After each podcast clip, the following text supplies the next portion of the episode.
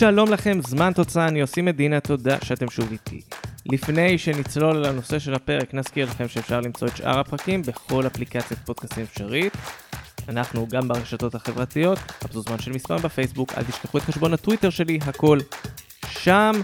אה, גם טלגרם וגם יוטיוב, שכל שבוע אנחנו מעלים ביוטיוב את סיכום השבוע בדירוג וופא, איפה אנחנו בדרך למקום ה-15 והנציגה השנייה בליגת האלופות. אחד הטובים, כאילו, סליחה על החוסר צניעות, אבל אתם יודעים, תקשורת ספורט, מלא מקומות, מלא אנשים מסתובבים ואף אחד אין לו מושג. אני פה עושה לכם סדר, כל שבוע תעקבו, תדרגו, אתם כבר מכירים את כל הקונספט. יאללה, אל הפרק. תראו, הרבה מאוד פעמים בשלבים האלה של המוקדמות באירופה, אנחנו טועים להגיד מי פייבוריטית ומי לא, כשבדרך כלל אנחנו מסתמכים על מה שאני קורא לו מבחן ההיכרות. האם שמענו פעם על הקבוצה הזו?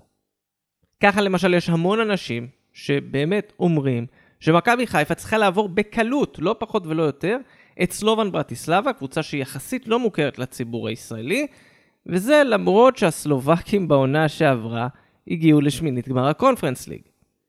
מצד שני, הפועל באר שבע פוגשת את לבסקי סופיה, וכולם, הגרלה קשה. אבל אני אקרא לזה הגרלה קשה במרכאות. כי בכל זאת לבסקי סופיה נמצאת היום במקום אחר לגמרי, במקום שבו רובנו הכרנו אותה. אז הפעם בואו ננסה להבין איפה נמצאת היום לבסקי סופיה וקצת על מה שהתגלגל שם בשנים האחרונות. אנחנו יודעים שבבולגריה, כבר די הרבה זמן, מי ששולטת בכדורגל המקומי ודי בהליכה, זו לודוגורץ. בקיץ 2020, תוך כדי משבר הקורונה, לבסקי סופיה חטפה מכה רצינית. בשנים לפני כן, לבסקי סופיה עדיין שמרה על המקום שלה בצמרת הכדורגל הבולגרי, אבל לא בדיוק איימה על האימפריה של לודוגורץ. היה לה בעלים, וסיל בוז'קוב, הוא עשה דבר או שניים בעבר, וכמו שקורה במזרח אירופה, זה יותר מדי. במשך שבע שנים הוא היה הבעלים של צסקה סופיה, ואז ב-2006 הוא החליט שבא לו לקחת את כל הכסף ולעבור ללבסקי.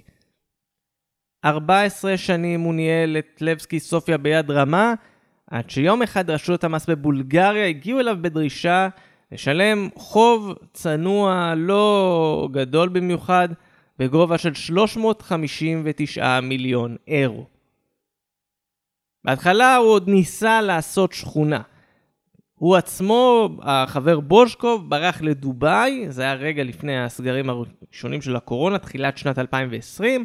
הוא לא ברח בגלל המסכות, הוא ברח בגלל שחוץ מחובות לרשויות המס, הוא הואשם גם במרמה, הונאה ומעורבות בארגון פשע. בקטנה. בעודו בגלות בדובאי היה לו גם רעיון מי ייקח ממנו את הקבוצה. במאי 2020 הוא התראיין ואמר שמי שיקבל את הקבוצה יהיה האוהד הכי מפורסם של הקבוצה, בויקו בוריסוב. רק שיש בעיה קטנה, בויקו בוריסוב באותם ימים הוא ראש ממשלת בולגריה המכהן. לא נראה לי שזה רעיון כל כך טוב כשמאשימים אותך בכל כך הרבה דברים, להתחיל להתעסק גם עם ראש ממשלת בולגריה. ובאמת גם יצאה הודעה רשמית מטעם אה, הדוברות של החבר בוריסוב, שזה לא יקרה וזאת בדיחה. טוב, אז ראש הממשלה לא לוקח את הקבוצה, לבסקי על סף פשיטת רגל, מה עושים עכשיו? מי שהחליט להיחלץ לעזרת המועדון היה שחקן העבר נסקו סירקוב. סירקוב היה חלק מדור הזהב של הכדורגל הבולגרי בשנות ה-90, בין היתר, לאורך הקריירה שלו הוא שיחק לא רק בלבסקי סופיה, אלא גם בסרגוסה, באספניול ובלאנס. בנבחרת בולגריה היו לו 78 הופעות ו-24 שערים. בין השערים שלו, שער באחת אחת מול איטליה במונדיאל 86, הוא כבש בכל אחד מהמשחקים מול ישראל במוקדמות מונדיאל 94, והוא כבש גם שער אחד שהפך אותו לקצת יותר מפורסם, השער השני בתוספת הזמן בניצחון 2-0 מול ארגנטינה בשלב הבתים של מונדיאל 94. לסירקו וההנהלה החדשה הייתה משימה להתחיל במסע קיצוצי משמעותי וזה לא היה קל. בעונה הראשונה אחרי אותו מסע, לבסקי סופיה סיימה במקום השמיני בליגה, שזה המקום הנמוך ביותר בתולדותיה. בשתי העונות הבאות היא סיימה במקום הרביעי, אבל בפער מוגזם של כמעט 30 נקודות מלודו גורץ. ובכל זאת, לבסקי סופיה ניסתה להיאחז בכמה דברים שיזכירו לה את העבר הנוצץ שלה.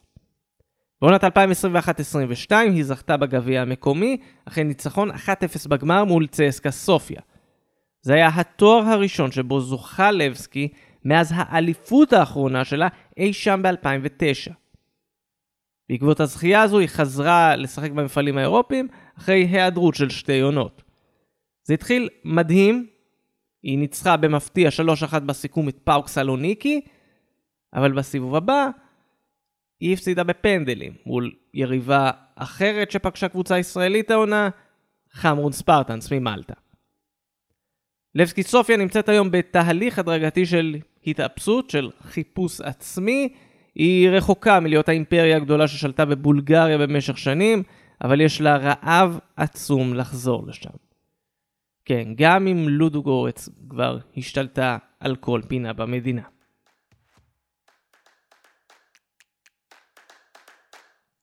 אז זה היה עוד פרק של זמן תוצאה, אני עושים מדינה תודה שהייתם איתי.